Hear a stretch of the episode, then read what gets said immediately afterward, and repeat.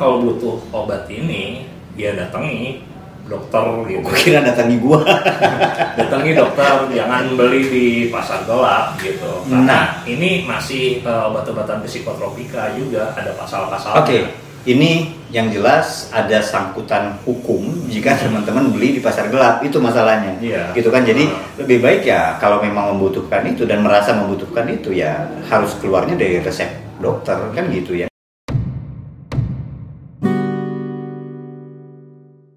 Ya, teman-teman, kami akan bahas tentang ini karena rupanya masih banyak pertanyaan juga soal benzo.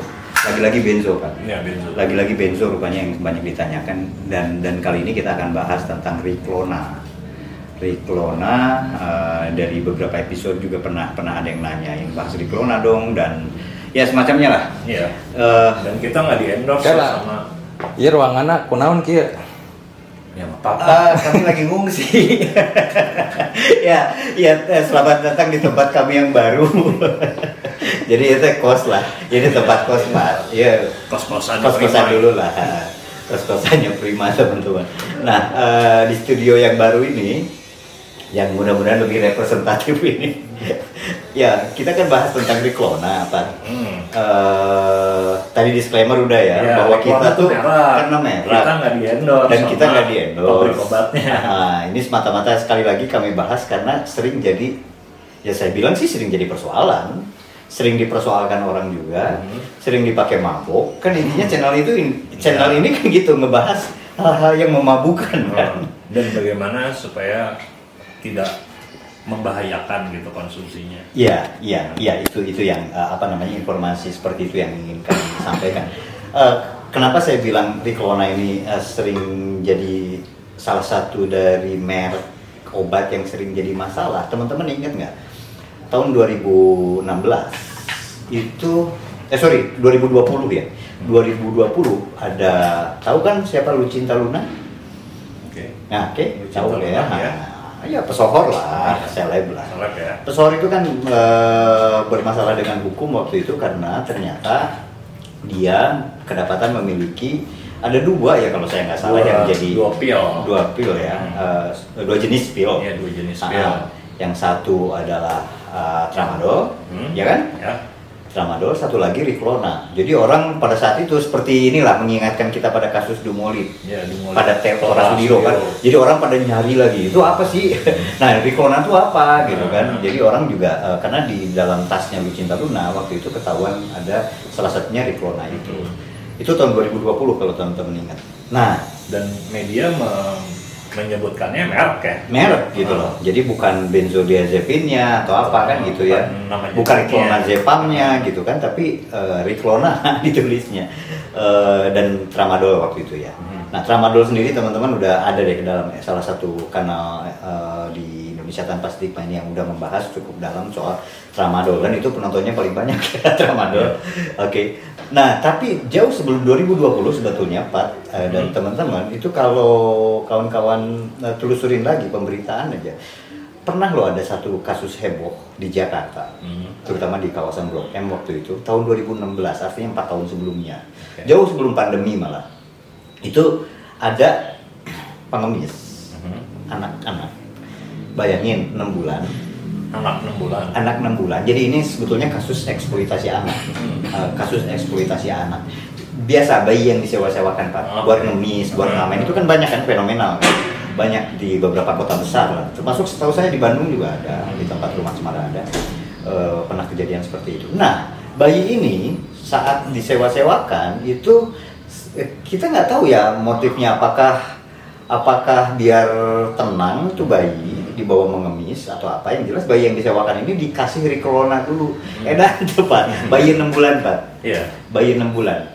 Dan itu beritanya rame waktu itu. Saya ingat betul eh, beritanya rame dan orang juga mencari tahu apa itu Riklona kok bisa sampai membuat katakan saja membuat bayi ini seolah-olah pingsan gitu tenang dan ternyata ya begitulah salah satu mungkin efek dari Riklona gitu kan karena Riklona ini anti cemas kan ya anti kejang nanti cemas Oke, Pak. kejang itu pengantarnya cukup Hmm. panjang karena memang ada beberapa hal menarik dari situ soal Iya. Riklona. Maka mari kita bahas soal Riklona ini. sesuai permintaan permintaan penonton ya. Ya. Meskipun ya namun dari sini dibahas data benzo gitu kan. Benzo. Oke. Iya, pertama dari ya benzodiazepin dulu ya gitu. Mhm. Ini obat yang diciptainnya tahun 1955, Kang. Hmm. Gitu. Jadi eh, adalah namanya Leo Steinbach, dia kimiawan Hmm. kerja di eh, perusahaan eh, Hoffman La Roche, kalau salah namanya. Hmm. Itu perusahaan Swiss ya. Roche, Roche, Roche itu. Makanya kalau kita lihat di kemasan obat itu Kemasan ada obatnya. perusahaan itu ya Ah, namanya. Roche itu. Nah, yang dia kembangin tuh adalah namanya eh, mereknya lithium, terus ada op- nama generiknya gue lupa apa. Kemudian ada juga diazepam dan itu Mhm. nama eh, mereknya Valium dan itu cukup terkenal kan. Ah. Sampai Rolling Stone aja kan. Iya, iya, iya. Valium itu kalau mengingatkan pada beberapa dekade yang lalu itu beken, beken. Um, Little Ma- Mother's Help, oh, Ma- Mother Little Helper. Mother's Little Helper. Itu Valium ya? Valium itu. Oh ya lagu ya teman-teman kalau suka Rolling Stone Hmm. ada salah satu lagu judulnya Mother Little Helper ya. Eh, eh, itu ternyata tentang Valium ya. Oke. dan eh, di eh, Valium kemudian juga nitrazepam yang udah kita bahas juga kemudian juga salah satunya uh, clonazepam itu Hmm. waktu itu Kalau nitrazepam itu kan Hmm. Mogadon ya. Mogadon Mogadon ya, Dumolid ya.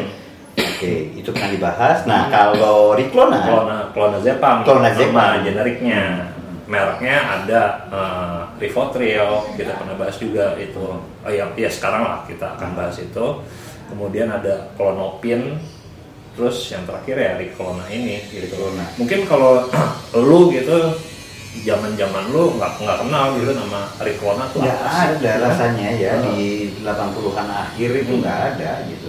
Atau 90-an awal itu kan orang taunya Rivotril. Nah, tapi lu tahu dong Rivotril Iya, Iya. iya, Rivotril kan di tahun-tahun itu kan di ya 80-an akhir lah ya atau 90-an awal kali ya. Iya. Itu kan Rivotril ya ya. Rivotril Dan Nah, ternyata sama itu clonazepam itu juga. clonazepam juga kan dulu yang produksi Roche itu Hmm. mereknya Rivotril nah yang sekarang sekarang anak-anak sekarang itu kenalnya Ricona Ricona. gitu yang bikin Mercy perusahaan Mercy Oh, udah beda perusahaan yang beda bikinnya. beda perusahaan Mana di endorse sebelah ke perusahaan obat. coba ya oh Roche Mercy dan Pfizer gitu Oke. Nah, nah, memang salah satu kenapa kemudian tadi bayi-bayi itu dikasih obat-obatan itu juga Ah. itu kan salah satu dibuat eh, apa alasan dibuatnya itu untuk sebagai penenang gitu ya. Hmm. anti cemas, Anti cemas. Ah, untuk tidak cemas kemudian juga anti kejang gitu. Eh, anti cemas anti kejang kemudian juga bisa eh, ini untuk mengobati insomnia mengatasi insomnia. Yang susah tidur. ya. Ah, Hmm. gitu. Ya mem- membuat ya membuat perasaan lebih tenang lebih rileks kali ya. Jadi nggak terlalu tegang Nah, kalau di ya kebayang kan itu orang dewasa aja mungkin bisa tidur gitu Hmm, dengan hmm, itu hmm. kebayang kalau bayi gitu. ya ya dari kasus eksploitasi anak itu Hmm. teman-teman yang saya tahu ya katanya itu sampai Menteri Pemberdayaan Perempuan dan Perlindungan Anak waktu itu Yohana Sambise Yambise itu sampai turun tangan artinya ya oke ini ada satu kasus eksploitasi anak Eh, tapi di satu sisi ya kebayang itu sih gitu Itu termasuk ini juga nggak sih kan dulu ah, suka ada tuh babysitter babysitter yang nakal gitu yang biar- Oh, yang biar Ah. kerjanya nggak repot gitu Iya, ya. Saya nggak tahu iya. juga ya. Ah. Bisa jadi loh. Ya, bisa jadi. Bisa jadi. Bisa jadi dikasih apa? Dikasih Riklona gitu kan biar Tapi tenang maksud bayi. gua gini loh, Riklona itu salah satu obat yang cukup mahal gitu. Nah, itu dia. Dari Kenapa kasus dikasihnya betul, itu? Betul. Dari kasus itu aja ditelusurin kan itu ternyata Riklona dan Hmm. pelakunya dari kasus yang bukan Lucinta Luna loh ya. Hmm. Kasus yang pertama tadi yang saya bilang tadi 2016 ada pengemis yang ketahuan eh, mengeksploitasi anak Hmm. eh, disewa-sewakan dan dikasih Riklona. Nah, itu kan eh, sorry ya, eh, itu kan kerja jalanan ya di Hmm. apa maksudnya mengemis, mengamen gitu ya. Itu kok yang diberikan adalah Riklona yang buat buat saya mungkin harganya relatif ya buat kita ya relatif lebih beda lah dengan beberapa obat paracetamol gitu ya benar nggak ah. itu kan murah meriah lah ibaratnya obat warung Atau kasih biasa. aja apa sebutlah merek antimo gitu. Nah, itu kan jauh lebih tidur juga. Nah, Riklona itu kan ratusan ribu kan? Iya. Iya. Eh, yang lu tahu Satu strip. satu stripnya berapa? Eh, Seratus ribuan lah ya. Iya. Gua tahu tepatnya berapa. Oke, nah, tapi mungkin ya tembus lah di atas ratusan lah ya. Hmm. Eh, teman-teman boleh boleh cari deh, karena kami nggak sekali lagi kami nggak dibiayai oleh perusahaan itu ngapain juga kita iklanin ya. Nah, yang pasti harganya kan jadi nggak masuk akal maksud gua ini kan pengemis, Hmm. tapi kok bisa mungkin karena khasiatnya itu kali ya, efeknya kali ya. Iya. Atau Efeknya mungkin- luar biasa ya, Mungkin gitu. yang ngasih itu dia ini juga apa distributor Mercy itu. Hmm, Jadi jangan ada- lupain juga fenomena pengemis itu kan ya uangnya banyak sebetulnya kan. Oh, bisa jadi, bisa jadi, Jadi bisa, bisa jadi, kan? Ah, ah. Jadi. bisa jadi memang mereka mampu intinya kan itu. ya, intinya mampu. Jadi, Iya, jadi kan? mereka bisa jadi mampu untuk beli itu dan memudahkan apa operasionalnya bayi itu tenang dapat duit ratusan ribu gitu. asal per hari. kumaha gitu pak kemanusiaan gue terganggu oke Kemanusiaan dan dompet dan terganggu. dompet pasti terganggu itu mah tiap hari lah dompet terganggu mah nah gini pak eh, Riklona itu oke tadi lu udah jelasin ya Hmm. sebagai eh, farmakolog abal-abal Hmm. itu kan itu eh, punya khasiat seperti tadi anti kejang anti cemas juga dan Hmm. setahu saya hmm, teman-teman ingat Musa ya Musa eh, udah meninggal almarhum Ya, almarhum. yang yang mendiam ya mendiam Musa yang memang dulu itu juga saat mengonsumsi eh, saat dia mengalami epilepsi kejang ya, Mhm. eh, itu mengonsumsi itu juga Riklona ya salah satu Saya nggak tahu pastinya Ricona atau apa, tapi yang pasti turunan dia, dia apa namanya uh, benzodiazepin Hmm, hmm, gitu. hmm. Mungkin diazepam, pastilah kayak Bu Dwi terus Bu Santi itu apa Iya. betul tuh? Iya, yang memperjuangkan- diazepam. yang memperjuangkan gajah medis tempo hari ya Hmm. teman-teman ya itu itu mungkin efektif ya untuk mengatasi kejang karena kan itu kan Bahkan kalau nggak salah uh, waktu itu di pleidoinya Fidelis itu menyebut salah satu merek alprazolam. Hmm. Jadi mendiam istrinya itu dikasihnya alprazolam. Alpra. Nah, Oke, ya tentunya itu kan hmm, apa berharap orang berharap dari sebuah obat itu kan khasiatnya ya, Hmm. khasiatnya bisa mengatasi ya nyeri atau Kecemasan, mengatasi kecemasan kalau dalam hal ini ya, dalam hal Riklona itu kan mengatasi kecemasan. Nah, setahu yang eh, setahu lu Pak sebagai farmakolog abal-abal itu eh, setiap obat tentunya kan ada aturan pemakaian kan. Saat mana sih dia berbahaya? saat dia sudah eh, ketergantungan ya, ketergantungan terhadap obat itu. Nah, itu yang saya dengar katanya. Sewaktu dia rutin dikonsumsi, Mhm. rutin dikonsumsi, itu tingkat ketergantungannya menjadi muncul Mhm. dan kemudian makin lama makin tinggi, Mhm. maka dia ngalamin sakau juga ya. Iya, yang pasti kan yang namanya obat apa pun ya, dia punya yang namanya toleransi. Artinya eh, untuk mendapatkan dosis yang sebelumnya, dia harus nambah dosis tuh, Oke. gitu kan? Harus seperti itu. Udah gitu eh, saat sudah rutin konsumsi itu, terus konsumsinya di stop, itu pasti ada ketergantungan, entah itu ketergantungan secara psikologis, entah itu secara fisik. Gitu. Hmm, hmm. Tapi yang pasti benzodiazepin, eh, ya itu karena dia uh, mem- sebutlah membunuh cemas gitu ya. Jadi saat orang nggak konsumsi itu kecemasannya muncul lagi. Muncul lagi. Ya orang cemas gimana sih? Ya, panik. Pa- Panik. Ya dan katanya ini juga bisa untuk mengatasi panik ya. Iya. Ya, Oh, pa- panik attack Iya. yang seperti itu tuh eh, orang bisa di atas ya sorry kalau kita ke dokter itu bisa jadi salah satu yang diresepkan adalah diklona kan gitu ya Iya. bisa jadi ya bisa jadi. Oke, oke. atau jenis-jenis iya kalau tadi yang ditanya soal bahayanya itu pertama ketergantungan, yang kedua dia kalau dicampur misalnya sama yang paling sering itu kasus overdosis. Hmm. narkoba itu Hmm. karena uh, benzo ditambah heroin Hmm. gitu. habis konsumsi benzo dia nyuntik heroin Nyuntik putau misalnya. putau Mhm. atau fentanyl juga ya termasuk fentanyl Fentanyl, ya. Hmm. banyak kasus seperti itu ya Iya. yang yang overdosis kebanyakan uh, yang kode ya gara-gara itu oke mix ceritain ke saya kenapa kemudian gini eh, kan pakai pakai itu aja pakai apa pakai heroin aja udah bisa bikin katakan aja kalau bahasa awam Giting. bilang fly Hmm. giting Hmm. mabuk gitu ya kobam gitu nyepatnya bisa enjoy lah orang kayaknya Hmm. kan gitu kalau yang pakai Tapi kok dia masih nambah juga dengan dengan apa? Dengan eh, tadi benzo misalnya. Iya, em, mungkin Kurang. biar nambah iya, biar nambah gitingnya itu, Makin lama kebutuhannya makin tinggi ya. iya makin. Nah, apalagi kan misalnya eh, putau ya, putau itu kan dia nggak ada nggak ada yang ngawasin tuh eh, produksinya dia dibikin asal-asalan. Kalau Hmm. kita dapat misalnya barangnya yang bagus gitu, Mhm. cukup tuh. Nah biasanya orang kan udah mah dia punya toleransi tadi gitu, barangnya lagi jelek gitu yang ada di jalanan. Hmm, hmm. Jadi untuk angkat itu kebanyakan eh, jangki gitu sebut aja lah ya. Itu pakai benzo dulu, minum benzo dulu baru gitu biar lebih biar, Biar terasa, iya biar terasa. Biar nendang itu ya. Hmm. Jadi dua dimensi lahnya. Dua dimensi. ya kan dulu kan istilahnya gitu ya.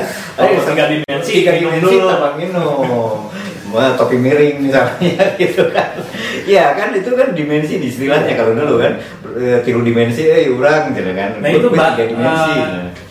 Kenapa menyebabkan banyak kematian? Karena ya itu si benzo itu dia kan depresan, dia menekan susunan saraf pusat, Hmm. eh, ininya ke napas kan, Ya. napasnya jadi tertekan. gitu. Tertekan, oke. Sama heroin juga gitu, dia depresan juga, jadi eh, kuadrat lah gitu si depresannya. Double jadinya Ah, ya. Jadi kematiannya karena gagal napas gitu. Rata-rata begitu. Hmm, itu sama kayak habis minum alkohol terus nyuntik nyuntik putau gitu Hmm. sama aja dia depresan juga sebenarnya alkohol itu 2D ya, 2D ya berarti ya Hmm. itu dua dimensi ya. Satu minum, minum dulu, terus biar karena merasa masih kurang juga Hmm. dinyuntik Hmm. gitu kan atau sebaliknya ya misalnya dan kemudian dia sering menyebabkan overdosis meninggal. Ya, eh, kasus overdosis itu kan juga tidak sederhana sebetulnya ya. Satu waktu Hmm. kita sih pengen bahas itu juga Pak Ya. lebih- dengan lebih lebih detail. Kenapa? Karena saya sering sering apa ya, sering tergoda untuk bahas tentang naloxone. Kenapa sih eh, naloxone kok nggak nggak umum gitu itu di Indonesia? Padahal di iya di, Iya di Indonesia. Padahal itu kan apa ya berhasil Penyelamat. untuk menyelamatkan nyawa kan gitu kan. Gitu. Jadi eh, naloxone ini kelihatannya satu waktu perlu kita bahas Iya. lebih, lebih ini. Kalau perlu saya sih berharap ada eh, apa yang berwenang yang bisa menjelaskan itu kebijakannya kenapa sih naloxone tidak kan tidak mudah kan memperoleh naloxone. Naloxone itu kan bukan bukan hanya nggak mudah tidak tersedia tidak tersedia makanya. Heeh. Nah, Naloxone kan eh, penawar ya penawar saat opioid opioid ya artinya untuk putau Ah. morfin Hmm, fentanyl oke itu Oke. Balik Ini lagi. apa? Banyak yang nanya juga. Cara berhenti ke ketergantungan gimana sih? Kali ini kan lagi bahas Riklona kan? Ah, Nah itu banyak yang nanya juga itu tuh. Gimana? ya eh, berhenti Banyak yang nanya. ya aja Ah, di email, di komen. nah, Ya. itu. iya berhenti aja ya kawan-kawan itulah itulah misterinya ya Nah iya, eh, gini kami kami sih pernah menyarankan untuk ya salah satu opsinya adalah berhenti, ya berhenti berhenti aja gitu. Tapi eh, bukan bukan berarti nggak ada yang bisa, ya ada yang bisa bisa Ya. berhenti. meskipun total. ya kami akui bukan perkara mudah Ya itu bukan Kan perkara gitu. mudah dan eh, faktanya banyak yang kemudian apa namanya eh, masih terus udah berhenti terus konsumsi lagi gitu. relapse istilahnya ya. Relapse. Hmm. Nah, yang perlu dihindari kan sebenarnya bahaya saat dia pakai lagi ini gitu. Hmm, kenapa yang lebih berbahaya Ya kan bisa aja tadi eh, overdosis kalau dia campur sama apa heroin gitu. Oh, oke oke Atau misalnya minumnya kebanyakan itu bisa Iya. overdosis juga. Atau misalnya yang ini deh yang klasik ya terjadi sama alkohol juga. Habis minum obat itu ngendarain kendaraan bermotor gitu Hmm. bisa ya, tabrakan lah oke Eh, itu kan yang sebenarnya yang perlu dihindari. yang rawan ya Terus eh, kalau untuk berhenti benzo itu ada sih karena saya bukan dokter, saya farmakolog gitu ya. Apa-apa tidak bersertifikat ya. banyak dokter yang bilang gini, Prim, eh, dia itu harus diturunin dosisnya. Tapering, off. Tapering, tapering da- down, Atau tapering tapering, Iya, tapering down atau tapering Istilah- off. istilahnya itulah ya. Ya. Hmm, harus diturunin. Cuma kan ya gitu. eh, dia eh, apa kecemasan misalnya untuk mengatasi kecemasan Sema- eh, kalau misalnya penyebab atau akar penyebab kecemasannya itu nggak diatasin ya susah juga gitu misalnya kecemasannya apa sih dia nggak punya kerjaan punya- nggak gitu punya duit gitu. iya kalau misalnya tetap nggak punya duit ya udah Dan jomblo terus gitu ya. susah juga. Oh, jadi kalau jomblo terus cari pacar supaya berhenti gitu ya. iya iya Ya soalnya banyak banyak yang masuk. Hmm. Bang, eh apa Kang? Om, tips dan triknya dong untuk berhenti gitu. Nah, tiap, dan- tiap bahasan apa tramadol kayak atau Riklona, Iya. atau sekarang Riklona gitu ya. Mau ke komen di YouTube atau di email, di email tuh bahkan di email tuh keluarganya berhenti Ah, keluarganya yang saya punya adik atau saudara ketergantungan obat tramadol abah tolong dong tips dan Hmm. triknya untuk berhenti katanya gitu. sebenarnya macam-macam sih Nah, teman-teman deh kalau yang punya pengalaman yang bisa berhenti gitu total itu bisa berbagi Iya. berbagi apa pengetahuan ya gimana Hmm. caranya itu sebenarnya ada banyak sih gitu kita juga pernah bahas di salah satu salah episode satu ini. episode Iya, tapi ini menarik ya. Ini jadi kebutuhan orang sebetulnya. Hmm. Jadi ada kesadaran. Kita nggak ngomong soal konsep rehab ya. Kita nggak Iya. lagi nggak ngomongin soal itu. Tapi dari dari pertanyaan-pertanyaan yang muncul, teman-teman itu kan mencerminkan sebetulnya orang juga nggak nyaman saat tergantung kan gitu. Hmm. Saat tergantung pada sesuatu Iya, ya. iya. Eh, dalam hal ini kecanduan narkoba, katakan aja gitu. Nah, kemudian orang ber- bertanya, eh gimana sih caranya mau berhenti? Kan gitu butuh pertolongan kan. Hmm. Nah, eh, saran ya saran tentunya harus yang ideal ya kalau saran. Hmm. Tentunya kan pertolongan profesional kan. Iya. Ya, itu Iya. yang paling Iya. pertama kali yang ingin kami sampaikan. Pertolongan profesional artinya apa?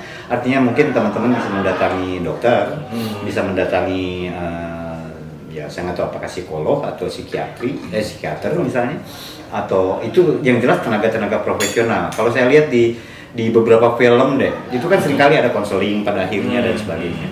Itu saran harus yang ideal kami sampaikan. Tapi kemudian ada juga pada faktanya saran-saran yang berlaku di secara, secara apa? Secara natural aja, secara alamiah aja di, di, di lingkungan kita. Hmm. Ada juga yang bisa berhenti iya tanpa harus misalnya Tanpa mengalami harus ke dokter, tanpa gitu. harus ke dokter misalnya ada beberapa mungkin yang dan saya percaya ada di antara ribuan orang atau GR banget ya ribuan subscriber Hmm. kanal ini pasti jutaan subscriber kami Udah ini. jutaan loh. Udah jutaan ya Oh. Nah yang yang yang apa namanya yang pernah mengalami itu bisa berbagi Iya, gitu loh iya. saya tahu kok ada beberapa yang yang eh, gua misalnya contoh dulu eh gua bisa loh berhenti itu pokoknya bebas lah enak kata yang ketimbang Hmm. kecanduan waktu itu dalam episode yang mana ya saya lupa tramadol atau ampra atau apa padahal dulu dia pakai terus katanya rutin nah mungkin yang bersangkutan bisa berbagi deh kalau kecanduan Riklona Hmm. dan bisa berhenti dan pengen berhenti tanpa harus ke dokter katakan aja. Gimana sih caranya? Gitu kan. Mungkin ya kalau tadi cara yang disampaikan oleh kami kan terlalu ideal misalnya datang ke profesional mungkin bahkan waktu itu kita lain. pernah tuh yang dokter Elvin bilang Iya. eh, iya eh, ketagihan benzo ini eh, apa akhirnya itu bukannya kemudian berhenti gitu. Hmm. ada mis yang bisa berhenti tapi eh, kebanyakan adalah mengendalikan konsumsinya Hmm. Gitu. artinya dia bilang bahwa kalau lagi butuh aja kalau butuhnya tiap hari gimana Oke, nanti kita putar pada bagian itu ya. putar uh, pada bagian itu bagaimana penjelasan uh, Dr. Elvin. Ini ini seorang profesional Benar, gitu kan tentang fenomena ini ya. Nah dok, bener nggak sih kalau yang apa eh, emang yang udah ketagihan benzo, apalagi ya kayak lama ya, yang kayak saya gini udah belasan atau bahkan puluhan tahun gitu, itu emang nggak bisa berhenti total atau gimana? Sebenarnya pada satu titik kalau sudah lama, Mhm. intinya bukan menghentikan, Mhm. tapi bagaimana dia bisa mengontrol dan Oke. mengendalikan. Gitu ya? Hmm, jadi berobat tuh bukan mau-maunya kan, Oh. tapi benar-benar eh, konsisten dengan aturan dokternya, Hmm. konsi apa jujur dengan diri sendiri dan mulai mencari aktivitas pengalihan kan. Hmm. Kan mungkin muncul nih kalau misalnya kita cemas karena ngelamun, misalnya masa depan kumaha, gajian acan gitu Hmm, kan, itu hmm. tambah cemas. Iya, heeh. Nah, gimana caranya cari kegiatan yang lain kita bisa ngalihin, entah ngobrol sama teman atau apa. gitu Atau kan. barulah minum obat itu. Bener. Gitu. Kalau emang udah kacau banget. Betul. Pada akhirnya ke situ kan, mengendalikan konsumsinya. mengendalikan konsumsinya. Oke. Tapi ya nggak ada salahnya juga teman-teman untuk tetap berbagi informasi kalau bisa mengatasi itu terlepas motifnya apa ngomongin motif teh asa Ferdi Sambo ya ya nanya. Kenapa itu soalnya? Ke mana? Jadi ke mana? Terlepas dari motifnya apa mengatasi apa kecanduannya, teman-teman boleh berbagi deh eh, di sini. Siapa tuh ada yang ah saya mah cukup dengan mengalihkan perhatian dengan apa olahraga Iya, atau apa. olahraga. Kan banyak yang klasik. Mancing. Yang klise seperti itu kan suka ada apa? Banyak. Terus dia punya kecanduan yang baru mancing misalnya kan gitu. ya Allah alam. gitu. Nah yang soal uh, clonazepam juga Ah. ya, itu obat ini dia efeknya lama gitu dibandingkan dengan misalnya alprazolam.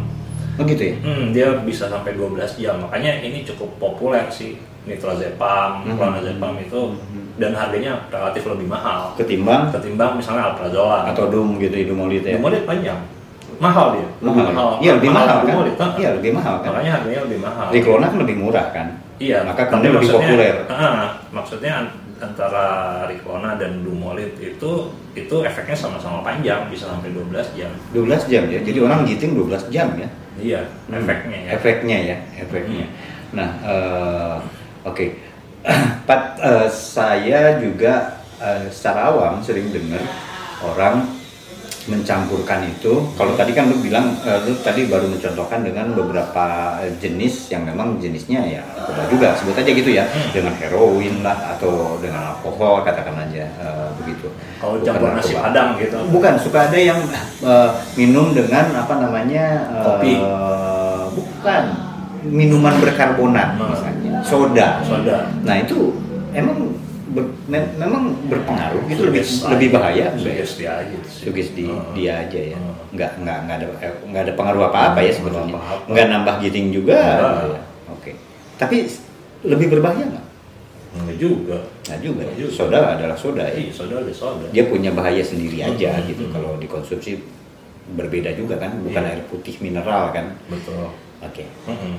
oke soal Riklona ini apalagi nih yang perlu diperhatikan orang Hmm. soal Riklona menurut bapak? Udahlah, bapak itu aja. farmakolog Itu itu kali ya banget. yang paling penting adalah ya ketahui zatnya sih kalau buat kami Bizarnya terus juga ya itu sampai sekarang udah banyak gitu kajian-kajian yang menunjukkan bahwa ketagihan benzodiazepin gitu nggak cuma clonazepam aja itu bisa efeknya jangka panjang gitu bisa sampai tua bisa sampai seumur hidup Hmm. bahkan jadi ya eh, ya hati-hati aja gitu dengan konsumsi obat ini Ya, kami pernah bahas ini beberapa eh, soal benzo terutama ya, secara umum ya benzo itu ada di beberapa tayangan kanal ini teman-teman. Jadi bisa eksplorasi dari sini. Sama satu lagi ada website Rumah Cemara. Di situ kalau teman-teman mau tahu apa efeknya, kemudian juga gimana riwayatnya, eh, apa obat-obatan ini, kemudian bagaimana perdagangan gelapnya, itu teman-teman boleh boleh eksplorasi saja di situ. Saya pikir ini akan bermanfaat buat orang yang mencari tahu apa itu Riklona misalnya. dan yang penting yang penting mumpung keingetan nih eh, teman-teman kalau butuh obat ini ya datangi dokter gitu Gue kira datangi gua. datangi dokter jangan beli di pasar gelap gitu karena ini masih eh, obat-obatan psikotropika juga ada pasal-pasalnya Oke, ini yang jelas ada sangkutan hukum jika teman-teman beli di pasar gelap itu masalahnya. Iya. Gitu kan. Jadi Ah. lebih baik ya kalau memang membutuhkan itu dan merasa membutuhkan itu ya harus keluarnya dari resep dokter kan gitu ya. Kalau nggak mau berurutan dengan undang-undang psikotropika kan gitu. Dia psikotropika. Nah, Pat, kenapa Ah. kemudian ini sorry ini eh, ini ini bagian yang ingin saya tanyakan di ah, akhir episode ini lu sering mengamati ini soal peredaran gelap tehnya. Kenapa kemudian Riklona Mhm. ini juga tembus di pasar gelap? Eh, dari segi bisnis dia lebih menguntungkan kalau diedarin di pasar gelap gitu. Misalnya kan tadi gue sebut harganya di secara resmi itu 100 ribuan lah sebut lah seperti itu ya. Iya. Itu kayak misalnya di eh, marketplace gitu itu bisa 400 ribu. Harganya Iya, 400 ribu. 400 ribu. Satu strip. Satu strip. Nah, gini Gitu. eh, Eh, produsennya itu cuma satu pabriknya di Indonesia tuh Mercy itu Mercy PT, itu. PT Mercy oh, Pharma atau oh, jadi hanya dia yang yang Nah, hanya dia gitu jadi distributornya tuh ada kemungkinan dia apa ngebocorin ke pedagang gelap gitu karena untungnya lebih besar. Itu kalau barangnya asli. Iya. Apakah sama asli. dengan kasus Dumorit di mana Dumorit Oh, iya. banyak dipalsukan? banyak pasti banyak juga. Ini palsu. juga ya? Iya. Oke. Nah gitu, eh, selain juga bisa kena pasal pidana itu, kalau beli di pasar gelap ya kemungkinan Risikonya? palsu gitu. Real. Males banget kan, kayak temen lu aja mungkin, kenapa nih? Iya. gua dulu cuma Kenapa? satu berasa, sekarang mesti empat ya, gitu. di forum-forum perbincangan seperti ya saya sebut kaskus ya itu itu ada loh yang yang yang heran dengan gini. Zaman Ripotril kalau saya nggak salah eh, zaman Ripotril itu kok nendang satu aja udah cukup gitu. Kok zaman Riklona satu dua juga kok kurang kurang ngablu gitu ya jangan-jangan itu yang terjadi jangan-jangan yang yang uslap gitu kan? Oke oke teman-teman eh, itu ya beberapa aspek kalau kalau risiko dari teman-teman mendapatkan obat dari pasar gelap. Sekali lagi kanal ini tidak dibiayai oleh perusahaan-perusahaan obat tadi. Kami tidak di endorse tapi karena ini sering jadi persoalan seperti saya bilang eh, terutama peredaran gelapnya ya maka kami akan bahas dan ter- eh, kami telah membahas ini dan termasuklah pertanyaan-pertanyaan dari teman-teman saya pikir cukup dulu ya Oke, sip. Oke, Hmm. teman-teman terima kasih banyak. Semoga membawa manfaat meskipun singkat, tapi saya kami selalu nantikan komentar dari teman-teman. Terutama tadi, gimana kalau mau berhenti katanya? Iya. Ya berbagi aja deh. Hmm. Berbagi itu kan menarik ya. Ya Pat ya, Sip. cukup ya. Kita akan ketemu lagi dalam episode yang lain.